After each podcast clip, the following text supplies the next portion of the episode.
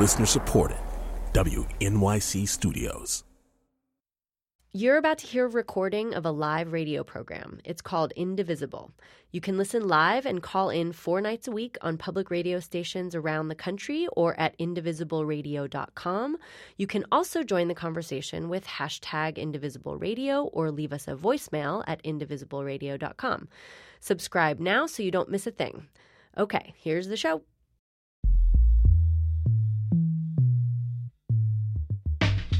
This is Indivisible, public radio's national conversation about America in a time of change.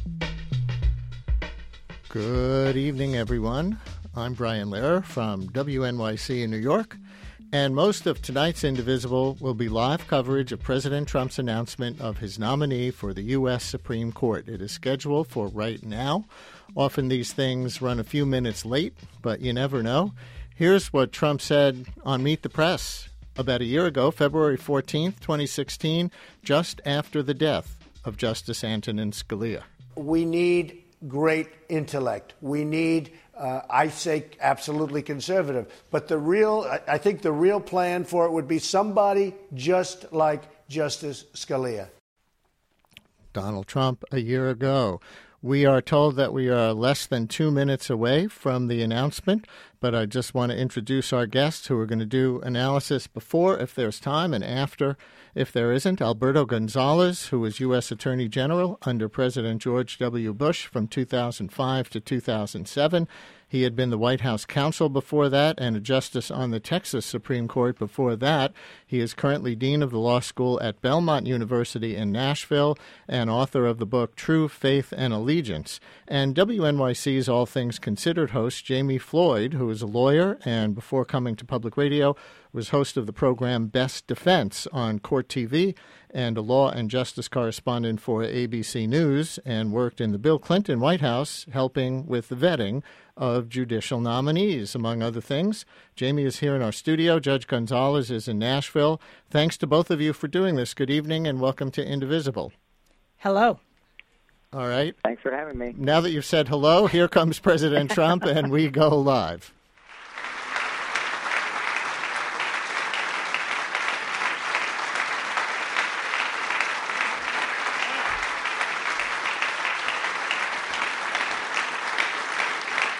Thank you.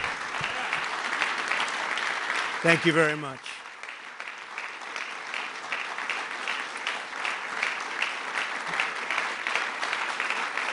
Thank you.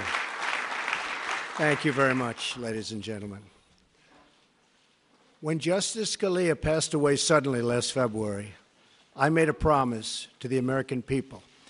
If I were elected president, I would find the very best judge in the country for the Supreme Court. I promise to select someone who respects our laws and is representative of our Constitution and who loves our Constitution, and someone who will interpret them as written. This may be the most transparent judicial selection process in history. Months ago, as a candidate, I publicly presented a list of brilliant and accomplished people to the American electorate and pledged to make my choice from among that list. Millions of voters said this was the single most important issue to them when they voted for me for president. I am a man of my word.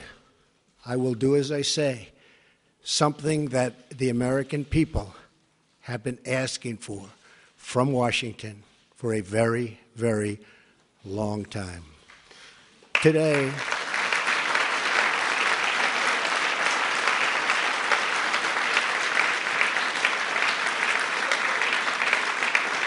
Thank you. Today, I am keeping another promise to the American people by nominating Judge Neil Gorsuch of the United States Supreme Court to be of the United States Supreme Court. And I would like to ask Judge Gorsuch and his wonderful wife, Louise, to please step forward. Please, Louise, Judge. Here they come. Here they come.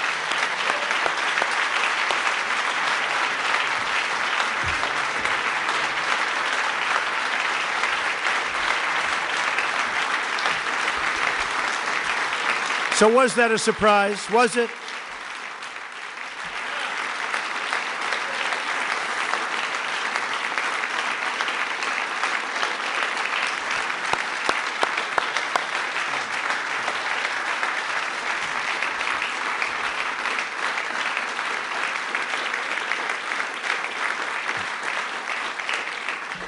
I have always felt that after the defense of our nation, the most important decision a president of the United States can make is the appointment of a Supreme Court justice.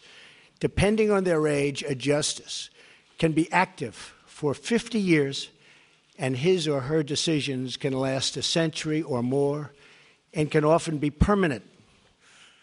I took the task of this nomination very seriously. I have selected an individual whose qualities define really, and I mean closely define what we're looking for. Judge Gorsuch has outstanding legal skills, a brilliant mind, tremendous discipline, and has earned bipartisan support. When he was nominated to the 10th Circuit Court of Appeals, he was confirmed by the Senate unanimously. Also, that's unanimous. Can you believe that nowadays with what's going on?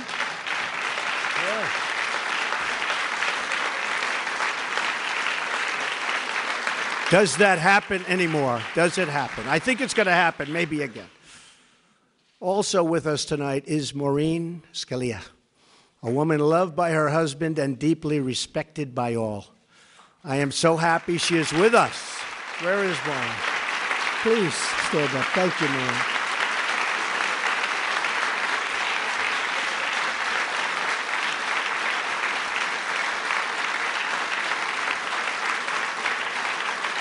Thank you, Maureen. She is uh, really the ultimate representative of the late, great Justice Antonin Scalia, whose image and genius was in my mind throughout the decision making process.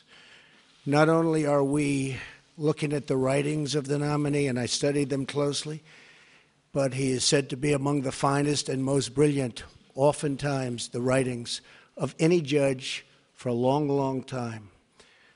And his academic credentials, something very important to me, and that education has always been a priority, are as good as I have ever seen.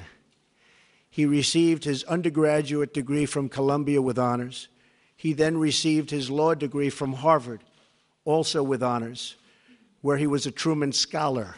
After Harvard, he received his doctorate at Oxford where he attended as a Marshall Scholar, one of the top academic honors anywhere in the world.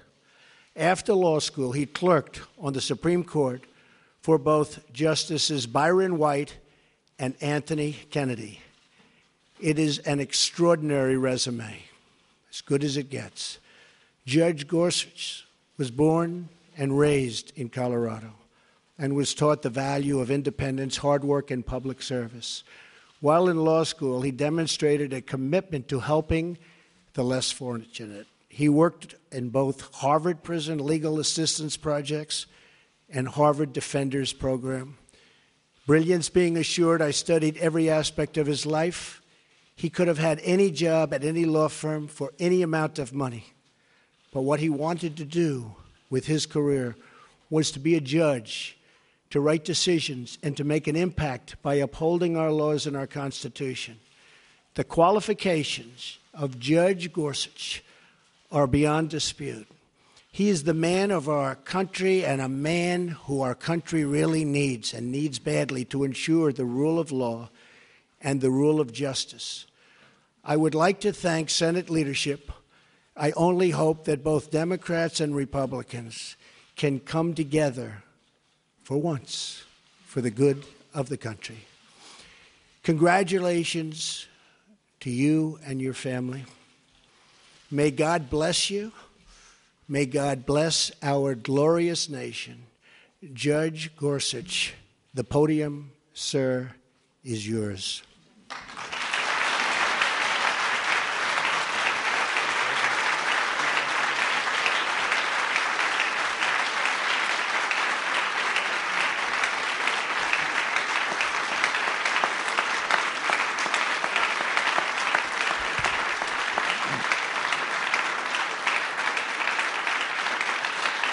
Thank you.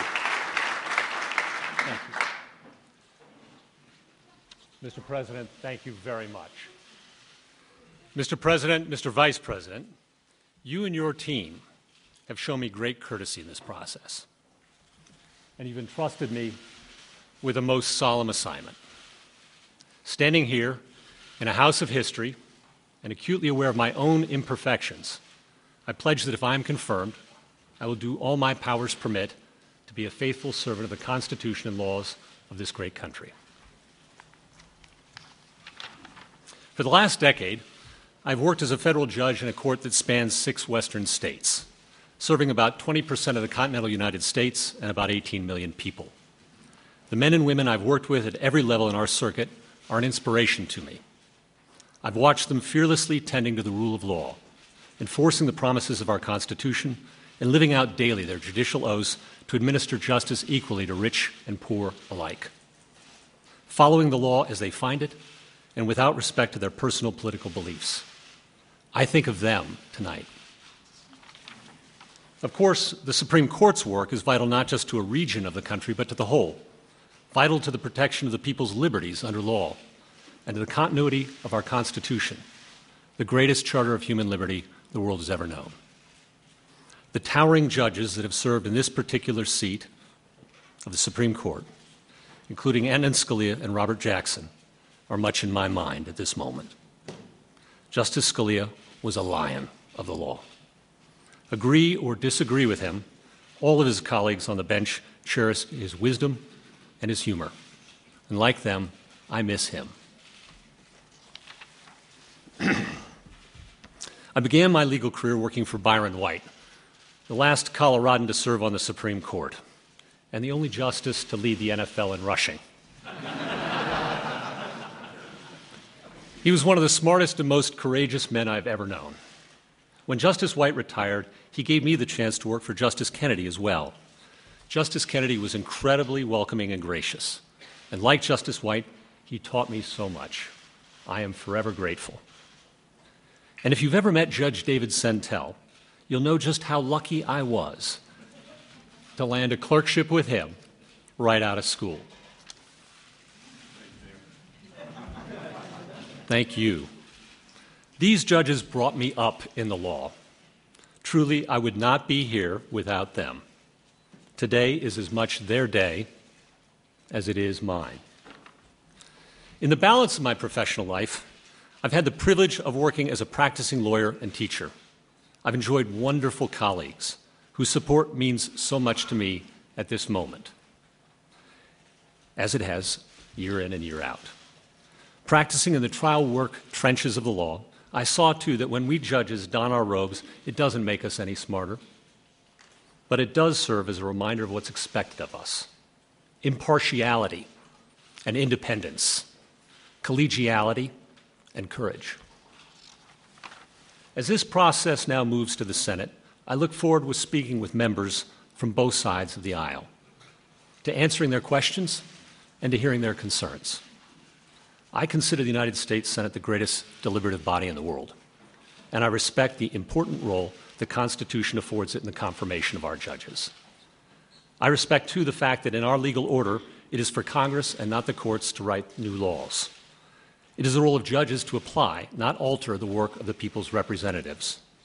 A judge who likes every outcome he reaches is very likely a bad judge, stretching for results he prefers rather than those the law demands. I am so thankful tonight for my family, my friends, and my faith. These are the things that keep me grounded at life's peaks and that sustain me in its valleys. To Louise, my incredible wife and companion of 20 years, my cherished daughters who are watching on TV, and all my family and friends, I cannot thank you enough for your love and for your prayers. I could not attempt this without you. Mr. President, I am honored and I am hum- humbled. Thank you very much.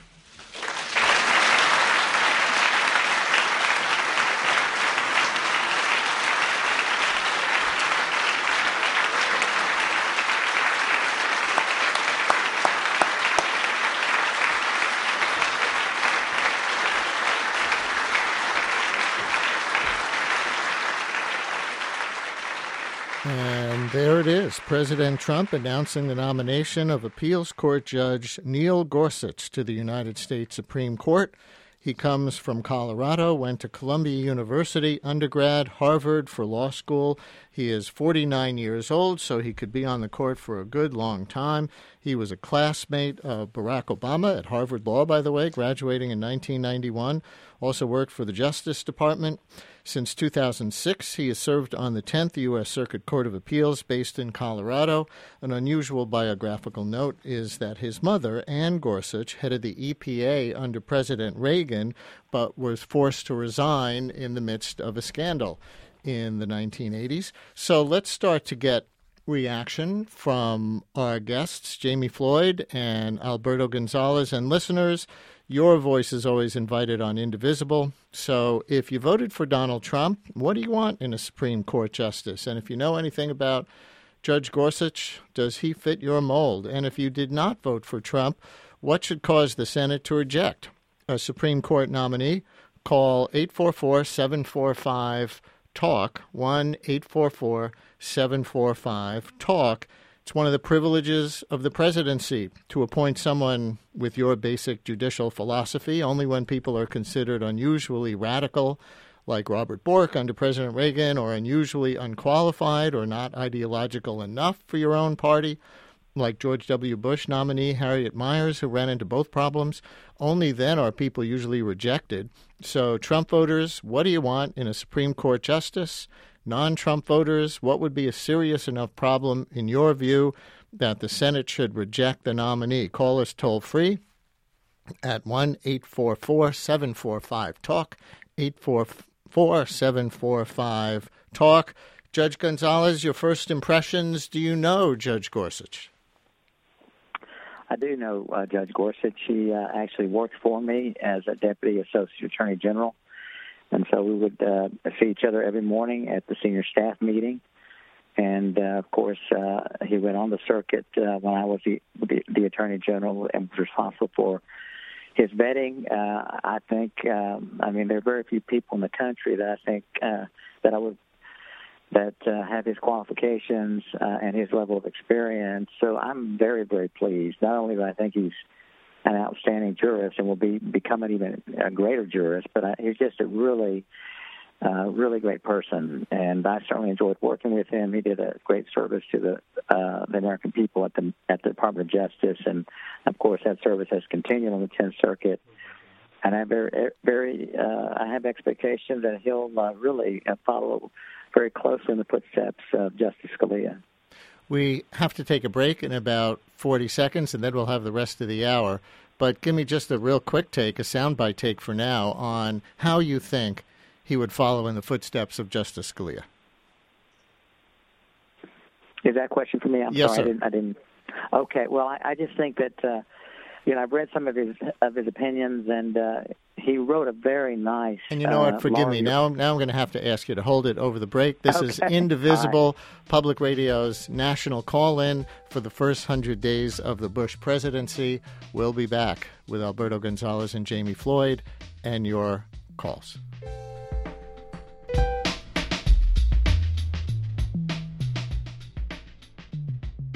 Indivisible is supported by Blue Apron, delivering gourmet recipes, pre selected portions, and fresh ingredients to customers' doors. More at blueapron.com slash indivisible.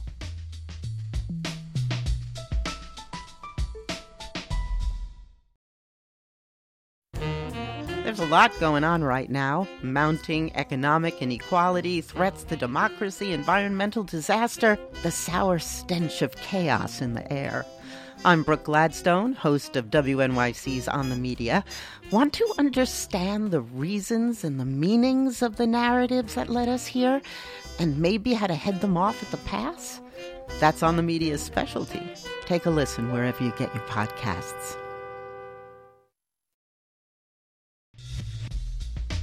This is Indivisible. The number to call is 844 745 TALK. That's 844 745 8255. And from WNYC in New York, I'm Brian Lehrer, and most of tonight's Indivisible is our live coverage of President Trump's announcement of Neil Gorsuch, his nominee for the U.S. Supreme Court, and your reactions. Uh, and let's reset here. My guests are Alberto Gonzales, who was U.S. Attorney General under President George W. Bush from 2005 to 2007. He had been the White House counsel before that and a justice on the Texas Supreme Court before that. He is currently dean of the law school at Belmont University in Nashville and author of the book True Faith and Allegiance. And WNYC's All Things Considered host Jami Floyd who is a lawyer and before coming to public radio was host of the program Best Defense on Court TV and a law and justice correspondent for ABC News and worked in the Bill Clinton White House helping with the vetting of judicial nominees. And Judge Gonzales, I was so thinking about the story you were starting to tell about working under President Bush uh, with um, Neil Gorsuch that when we went to the break, you might have noticed I, I said, uh, This is individual, indivisible. Uh, call in for the first 100 days of the Bush presidency. So I apologize to Donald Trump and everybody else for that mistake, obviously, of the Trump presidency. And Judge Gonzales, why don't you pick up where you left off before the break and tell us that story you were going to tell us about. Um, one indication of why uh, Judge Gorsuch is a worthy heir to the Scalia mantle. Well, you can see it in his writings, uh, in the way that he approaches the cases in terms of um, uh, reliance upon the text of the Constitution. Uh, some people refer to it as a strict constructionist or originalist. But he also wrote a very moving tribute to Justice Scalia after Justice Scalia's death, uh, where he referred to Justice Scalia as a lion of the law, and, and he made that same reference uh, tonight in his remarks. And so uh, he is very much um, a disciple of the style of Justice Scalia. I think some people believe that you know he has the same type of flair in terms of his writing of Justice Scalia. So in many ways, he's patterned himself after Justice Scalia. But I have every expectation that he's going to set his own course. And I think over a period of time, this will represent one of, uh, of President Trump's most shining legacies. Jami Floyd, Scalia too. Well, yes, uh, he um, does have a very similar writing style, a very uh, clear, crisp, sharp writing style. He is uh, his personality, uh, and I would defer to the judge on this because, of course, he knows the man personally. Uh, but uh, you know, his mother, his mother, um, and you referenced his mother, who was a very fiery um, woman and known to be a, a very fiery woman, but. Uh, Judge Gorsuch is a very, uh, from what I understand, Judge, and please step in here on this, but I understand he is a very uh, cerebral, uh, collegial, uh, polite, genteel, diplomatic person. Uh, quite different from our president, Trump, uh, in his bearing in the workplace and in the uh, office place and in chambers, uh, his approach to colleagues. But then when he gets a pen in his hand, he does seem to be quite like Scalia in the way he approaches his opinions. And uh, he had affiliation with Scalia before, with, I should say, Justice Scalia, before uh, having clerked for the judge that Scalia preceded uh, in the district court. So uh, these are very, uh, this is a small community of legal fellowship. And I want to underscore, because I know we're going to get into when our callers start calling. Uh, the political aspects of this moment in history. But I do want to underscore what the judge said. There is um, no more glittering resume than I have seen. Very few people have three legal, uh, or I should say, three uh, diplomas. He has the diploma from Columbia, then he has the Harvard Law degree, and then he has a PhD from Oxford. Huh. In what? in, in, in legal philosophy. Huh. Uh, most people don't go on to get another law degree. We love the law, don't we, Judge? But most people don't love it that much. They, one degree suits uh, most of us enough. To get another degree in law shows a real love of the law it, it, uh, and a real intellectual power. Uh, so, though we may disagree with him, and we have entered, you know, I've been covering these things since Judge Souter, before Clarence Thomas, uh, we've entered this political phase of the court, but there's no doubting the man's intellectual power. Um, before we go to calls, Judge Gonzales, is he that much of an intellectual? Is that your experience with him? That in addition to his law degree uh, from an Ivy League school, and I believe there are no Ivy League graduate justices on the bench right now, if I'm not mistaken. non Ivy League? The, the, no, I think. Uh, well, are they all Ivy League? I thought I read the yes. opposite. Yes, no, that's that's a criticism. They're all Ivy League. Forgive me for that yes. mistake. So, in addition to that, he went on to get that PhD in judicial philosophy. So, Judge Gonzales, in your experience of of him, is he that uh, intellectual, that scholarly in his orientation? Yes, uh, uh he is extremely bright. Uh, and I, I must say that Jami's characterization of his personality was spot on. I've always found him to be extremely gracious, very polite. Now, of course, that's understandable with him working for me, but that continued even after even after I left office. And in our in our encounters together when I was just the former attorney general, he was always he's always been very gracious and very polite to me and my family, and so I have a great deal of respect for him as a person. I think it says a tremendous um, a, a lot about about him as uh, you know his personality, and I think that's really going to serve him extremely well working with the other members of the Supreme Court. Uh, assuming he's confirmed. And we'll get in, and we'll get into the pitfalls uh, as he gets to the Democrats in the minority in the Senate. Um, he's also the youngest nominee in a quarter century at 49 years old. So this may well turn out to be, in the very long run, one of the biggest legacy points of Donald Trump uh, within his first two weeks in office. So, Trump voters, what do you want in a Supreme Court justice? Non Trump voters, what would be a serious enough problem in your view that the Senate should reject the nominee? Our lines are full, but when people finish up, you can call us toll free at 1 844 745 TALK.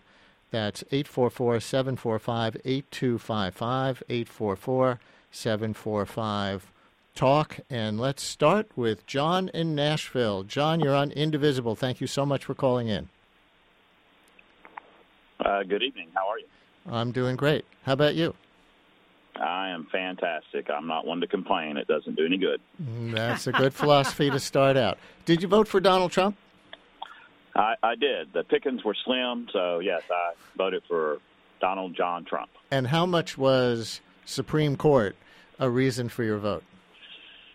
Um, on a scale of one to ten, I would probably say about a five. Okay, so uh, go, go ahead. Tell us what you would like to see in a Supreme Court justice as you get to know uh, Neil Gorsuch and his record. What would make you happy or unhappy? Well, I've read a little bit about him the last 48 hours, and um, with with him or any Supreme Court uh, judge at this day and age, at 2017, I would like for somebody that's going to uphold the Constitution.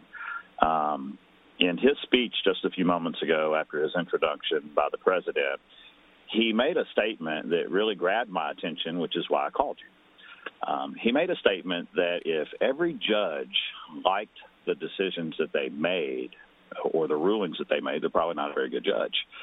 Um, he he if he's going to uphold the Constitution, um, our First and Second Amendment rights um, mainly, then that is something that I'm looking for uh, as a uh, small business owner here in Middle Tennessee.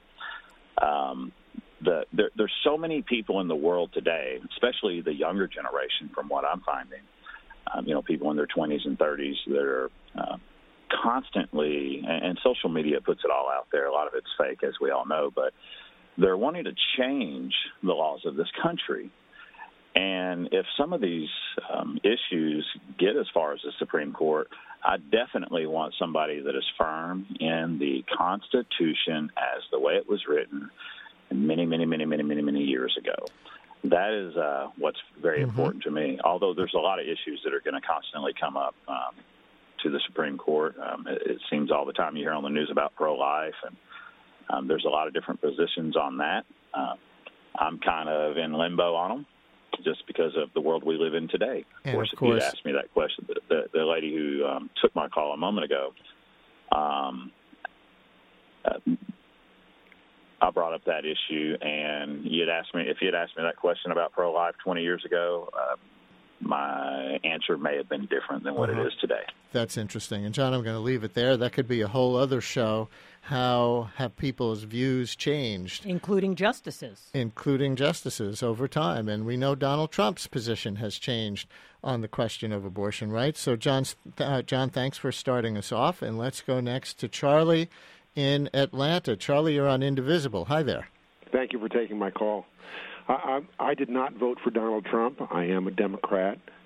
But if I were sitting in the United States Senate, let alone on the Judiciary Committee, I would have a very difficult time voting against uh, Judge Gorsuch because he's obviously eminently qualified from a legal point of view. I felt the same way about John Roberts. I did not agree with John Roberts, but John Roberts had impeccable credentials. And, you know, the job of the Senate, as I understand it, uh, is to approve qualified candidates.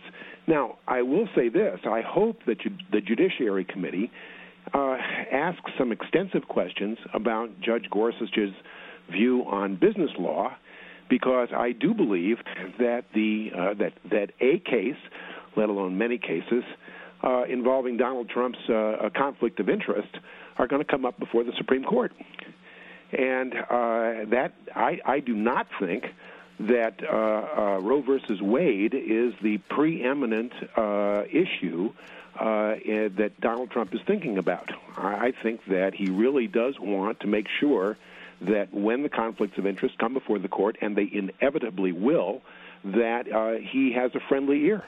That's very interesting. Charlie, thank you very much. Jami, do you think these alleged conflicts of interest that uh, Donald Trump might have are fodder for the U.S. Supreme Court, or do they just exist in the political realm rather than the legal and judicial and constitutional There realm? are so many good questions that have just been raised by our call- callers. Uh, advising consent is the role of the Senate. Uh, to, to get back to the last caller's point, uh, Merrick Garland was also, I thought, and I'm curious if the judge uh, agrees, eminently qualified, and yet he was not approved. Uh, didn't even get to a vote. Uh, and then there's the question that was just raised about uh, Donald Trump's uh, business conflicts and whether that will ever get before the U.S. Supreme Court. Now, we've had uh, conflicts between the executive branch and the judicial branch, the Supreme Court, before. Uh, and in my view, the court has always done the right thing on that issue, not always done the right thing on all issues. Uh, but that doesn't mean that Roe versus Wade and civil rights and various other uh, issues of great concern aren't going to come before this judge. The, the real question I have and concern I have, and, and I'd be very curious to hear from Judge Gonzales on this, is that these hearings have become uh, so delicate that you don't get any real answers from the candidate on any issue, uh, least of all Roe versus Wade. And I certainly don't think he's going to answer anything. I mean, with all due respect, to, to Judge Gorsuch uh, anything too directly about Donald Trump's business interests. Judge Gonzales, what do you think?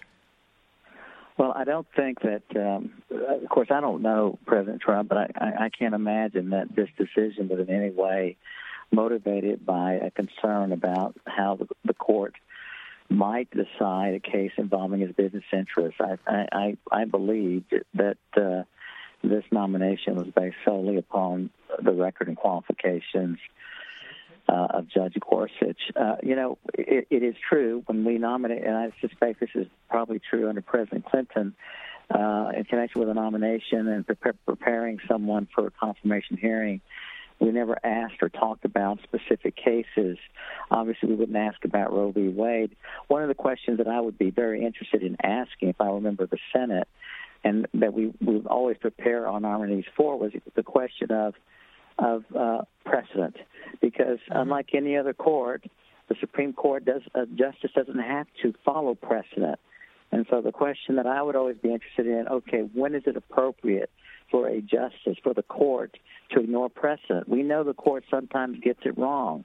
And so you take an oath to respect and honor the Constitution. And so if you look at a precedent, you believe it's inconsistent with the Constitution, you know, when is it okay? When do you feel comfortable? When is it right for the court to to change to change course?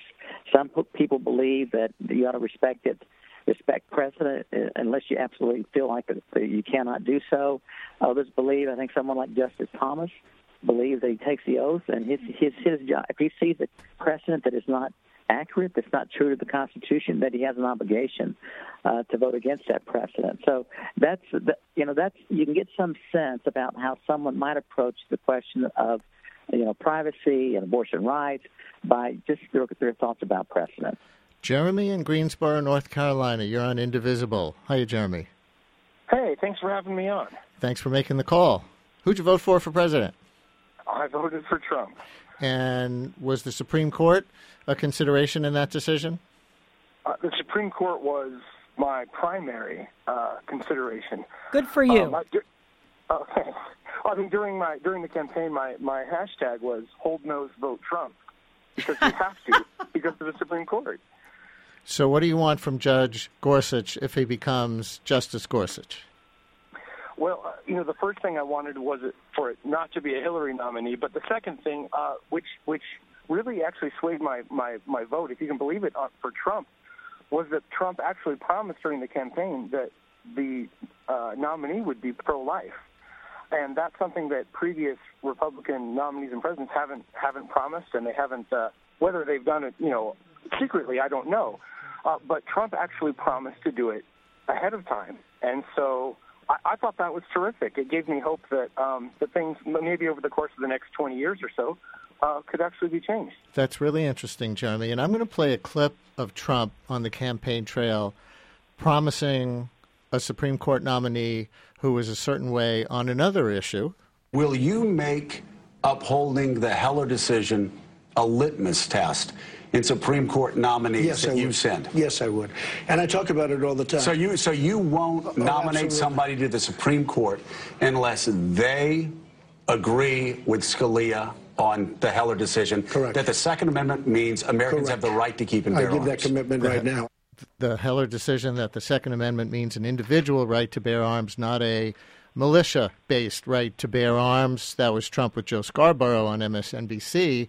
Um, Judge Gonzales, this was a very unusual, and we have to take a break in, in about 45 seconds, but this was a very unusual year, unprecedented to my eye, in the degree to which both candidates were willing to state specific litmus tests on specific issues. And I'm not sure that's a good thing uh, because it's supposed to be about the law, not about somebody's politics. What do you think? Well, I guess I'd be very curious as to whether or not there were questions posed to these potential nominees in terms of how they, you know, how they view about a particular case, because uh, similar cases may come up before them, and and uh, so that may raise a question of recusal. But more importantly, if you ask questions of these nominees about specific cases, that's fair game for the Senate, and we we always try to avoid that. That's why we we stayed away from from specific cases and looked at principles. All right. We cared more about the. the okay, and, and we'll continue in a minute. I beg your pardon. This is Indivisible. More Judge Gonzales and Jami Floyd. Indivisible is supported by Blue Apron, delivering gourmet recipes, pre selected portions, and fresh ingredients to customers' doors. More at blueapron.com slash indivisible.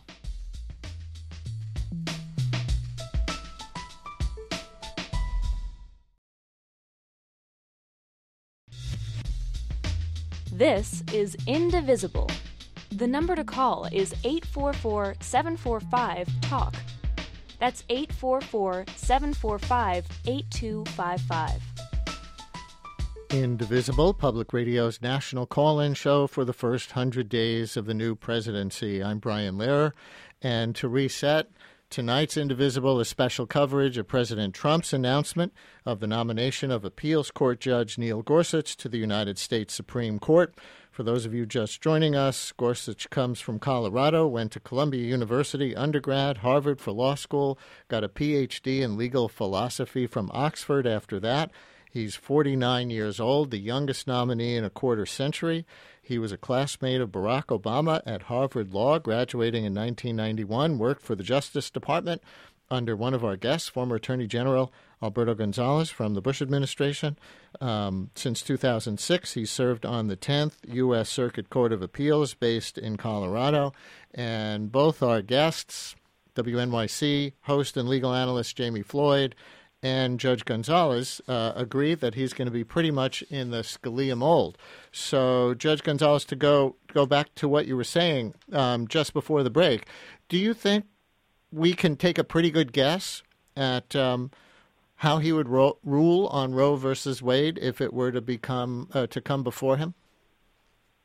No, I, I don't know, and I, you know, I, I don't. I'm hoping that he hasn't decided in his mind how he would decide that case. Uh, quite frankly, what what I looked for was. Uh, I, I was more interested in the process that that a judge uses in reaching an outcome than the outcome itself.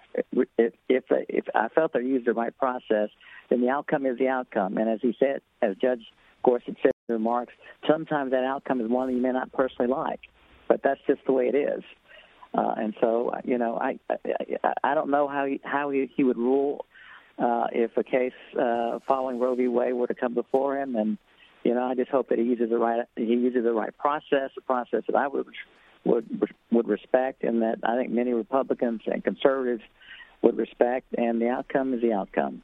Well, I I um, agree entirely with Judge Gonzales that it's not fair to ask a nominee how they will rule in a case that might come before them in the future.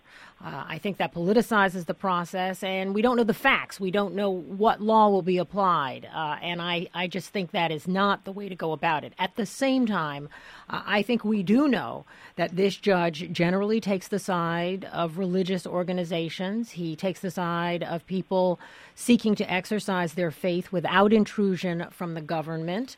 Uh, he wrote uh, quite brilliantly uh, though somewhat controversially in the Hobby Lobby decision uh, in the lower court that made its way up to the Supreme Court.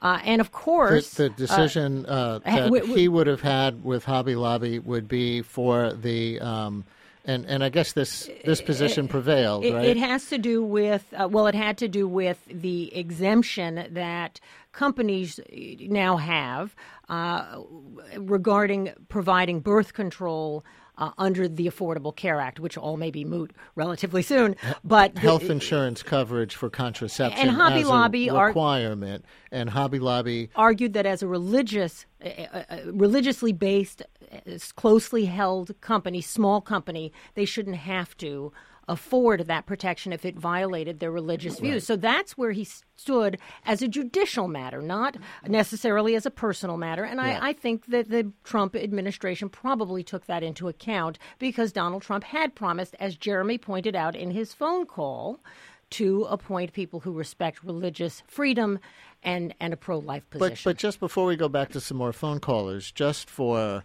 um, the context for our listeners, since you've both had the experience, I think, of being in on the vetting of potential judicial nominees, and Judge Gonzales, you may have been vetted yourself. I know you were named as as somebody who would be on President Bush's short list. And Jami, you worked in the Clinton White House helping. I was never vetted. You were never vetted, but you were vetting but judicial. To the best of your knowledge, you weren't. oh, I know. I was never but vetted. you were vetting judicial nominees. I don't know if Supreme Court nominees, but did the Clinton White House not want to know? Yeah, I know. I worked on one of those as well. Uh, you did? Yes, but but I agree with the on judge. Abo- you on don't abortion ask, rights on, on that Roe. very issue, and, ever since Judge Bork, and I think you would probably agree, Judge Gonzales, that that's where this all began. Uh, ever Yes. since that unfortunate moment in history, in our history. Uh, we've uh, uh, the, the people who've come up for consideration uh, have had to do this very delicate dance, not just around that case, but around any controversial But case. that's and the public dance. Didn't the president want to know? Jami? I, I I now have to. Uh, I I cannot answer that question. Confidentially? I, I would have to. Uh, Did President Bush want to know? Judge? Uh, he may have wanted to know, but he never asked me. Uh, you know, he. What I did is I, I met privately with most of the contenders, including John Roberts, Sam Alito, Emilio Garza, Mike Luttig, and others. I just met privately to have a conversation Mm-hmm. with them, just to feel them and get to know them. But we never got into specific cases, or you know, Bush might ask, "What, you know, what do you think? Where do you think he is on someone uh, on a particular matter?" And I would just have to hazard a guess, but I'd have to tell him, "I really don't know." You know, And, and I Uh, have to you know? be I have to be clear. I was never in the room with President Clinton having that level of Mhm. conversation, but I'm quite confident it was very similar in the Clinton White House. Esther in New York City. You're on Indivisible. Hi, Esther. Hi. Um, I just want to say I did not vote for Donald Trump, but um, and as the Republicans have proved, and unfortunately, uh, qualifications are no longer an issue. It's become politicized, which again the Republicans have uh, succeeded in doing so. and excuse me. And my feeling is that the seat should only be filled by Merrick Garland because the Republicans stole the seat from Obama. And um, nobody should should be appointed to that seat other than Merrick Garland. Yes. Orrin Hatch himself said that if he appointed Merrick Garland, he would definitely be confirmed, and yet they would not even give him a hearing. Um, so again, I, it's it's too bad that it's become so politicized, but that's where the Republicans have put put us. Esther, thank you very much. And Jami, I'm going to go to you on this. Yeah. Uh, Judge Gonzales, I'm sorry. Did you want to say something? Well, I was just gonna I was just gonna say I am on record for saying that I that I, I believe Merrick Garland was qualified and deserved a hearing. And if the Republicans were worried about him being confirmed to the to the to the Supreme Court, they had the votes in the Senate. But so, you know, the the president uh, President Obama did his job in nominating someone that was qualified. And I, I believed it was it was up to the, the Senate should have done its job, and they didn't do it. And you know, rightly or wrongly, we are where we are today. And uh, I'm not sure that, that doing two wrongs gets to the right place. Uh, I disagree with the caller that, that qualifications aren't a consideration here. I think we, you know, any objective observer here would have to say that Neil Gorsuch is eminently qualified to be on the U.S. Supreme Court. I, I agree with the caller that Senate Democrats are very angry uh, that Republicans prevented Mr. Obama, President Obama, uh, now still, I guess, still President Obama, uh, from filling that seat, uh, and, and they may uh, they may filibuster. Uh, but I, I think then we'll end up with that so-called nuclear option. It's just going to be a mess. And, and the real thing Democrats have to remember is that this seat is not as critical, in my view. I don't know if right. Judge That's right. Gonzales agrees. You're right. th- as the next seat that President Trump is likely to get when the next justice retires or uh, or dies. I, I have to say. So so they need to be very strategic about it.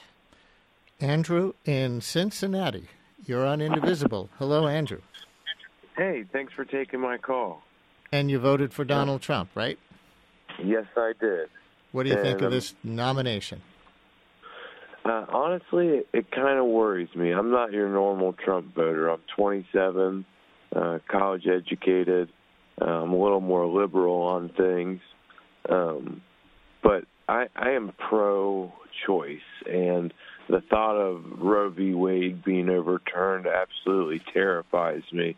And I agree uh, with your guest that uh, this seat is really not the most important seat. Uh, the next one, two, or even three, I've heard, uh, appointments that he may possibly make could change the course of our country for the next 30 to 50 years.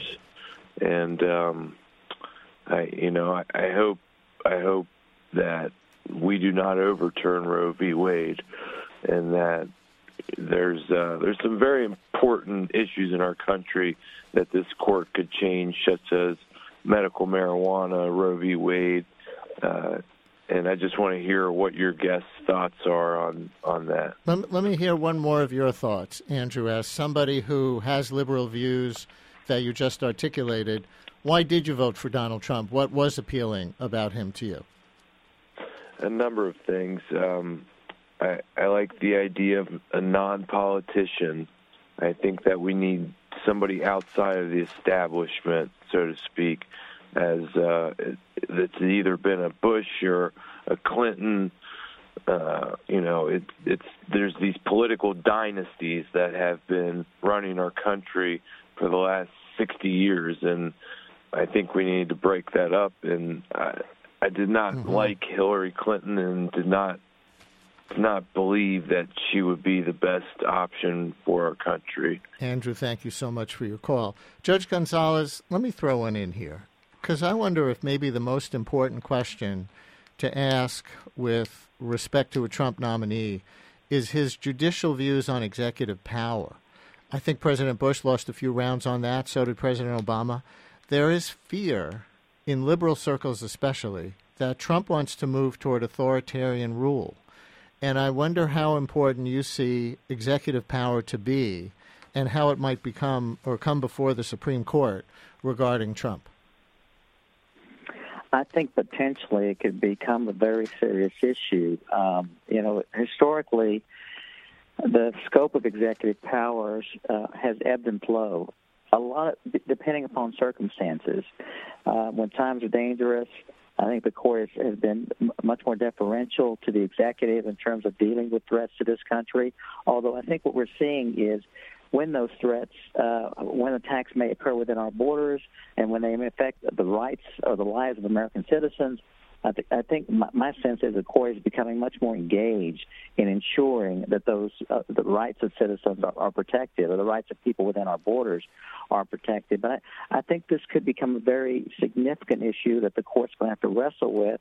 Uh, and but uh, again, I think historically the court has generally been very def- deferential to the executive on with respect to national security and foreign affairs, much less deferential with respect to exercise of power over domestic matters. And so, Jami, we already have an issue with the travel ban on anyone traveling Right. from those seven countries, including many U.S. visa holders traveling back here. And the Uh, courts I- have I, don't know in. if that's foreign or domestic, but is that an executive power issue? It could be. Or a constitutional issue? Uh, I, I should say, is that a political executive power issue or a constitutional Right, issue that right. the Supreme Court, including Neil Gorsuch, could have to rule It, on? it could it could wind its way up there, but that's going to have to work its way through the courts. And we saw the lower federal courts jump in, and for jurisdictions, we do have the sanctuary city issue, which could fast track its way to the courts. David Frum has written that piece in the Atlantic uh, about authoritarianism. Uh, but I want to come back to something that our caller said, uh, Andrew, uh, about political dynasties and the court. All of these Ivy Leaguers up at the court. Uh, and look, I have great refer- reverence for them, and I know many of them personally. I'm so honored to know them personally. Uh, though I guess I'll have to ask the judge to make the introduction to Judge and probably Justice Gorsuch. But uh, I think one thing Donald Trump could have done here, which would have been true to his populist campaign, would have been to nominate someone who is not in that mold.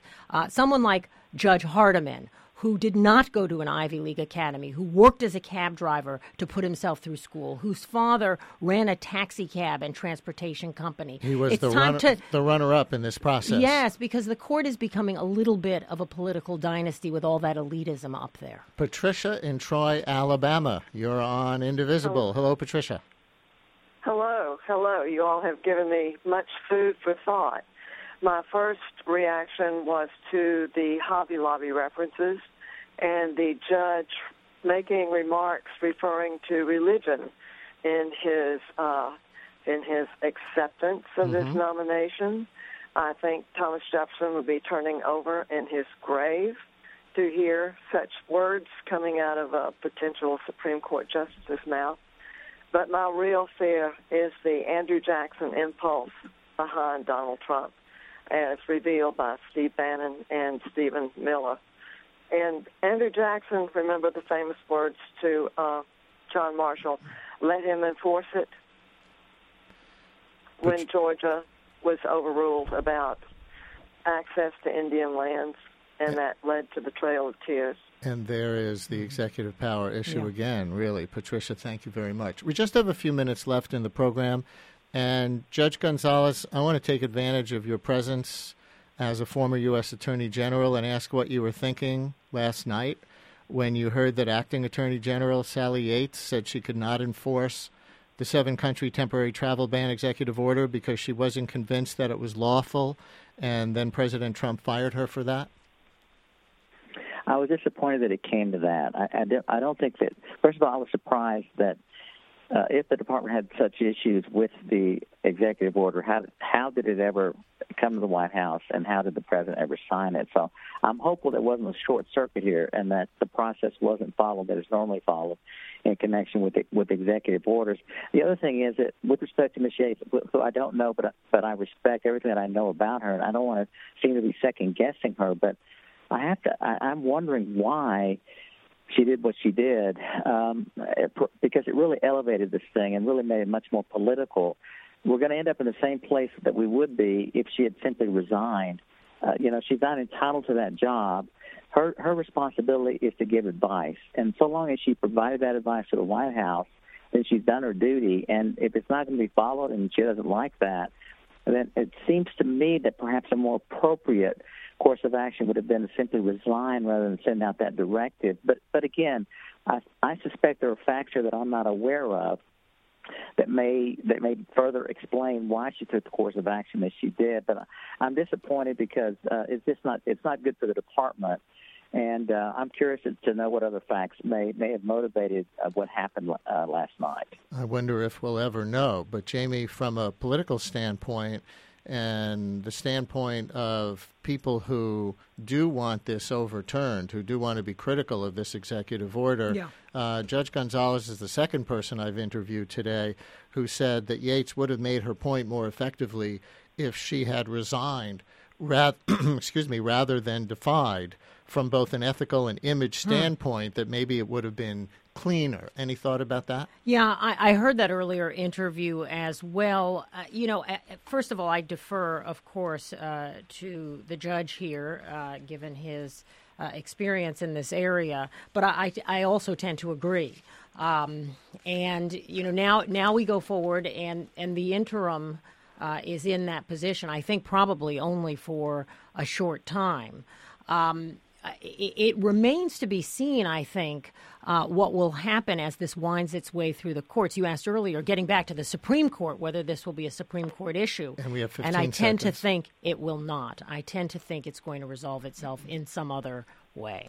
Well, Judge Gonzales, thank you very much for giving us this hour. Now uh, back to school as uh, Dean of the Belmont University Law School. My pleasure, There, my pleasure. There in Nashville. Thank you very much. And Jami Floyd, our listeners on WNYC in New York, will continue to hear you as the All Things Considered host. Thank you very Thank much. you. And that's tonight's edition of Indivisible, Public Radio's national call in show for the first 100 days of the new presidency. I'm Brian Lehrer. Join our Wednesday night host as the series continues tomorrow night, Charlie Sykes, in this same hour tomorrow. Thanks for listening. Thanks for calling, everybody.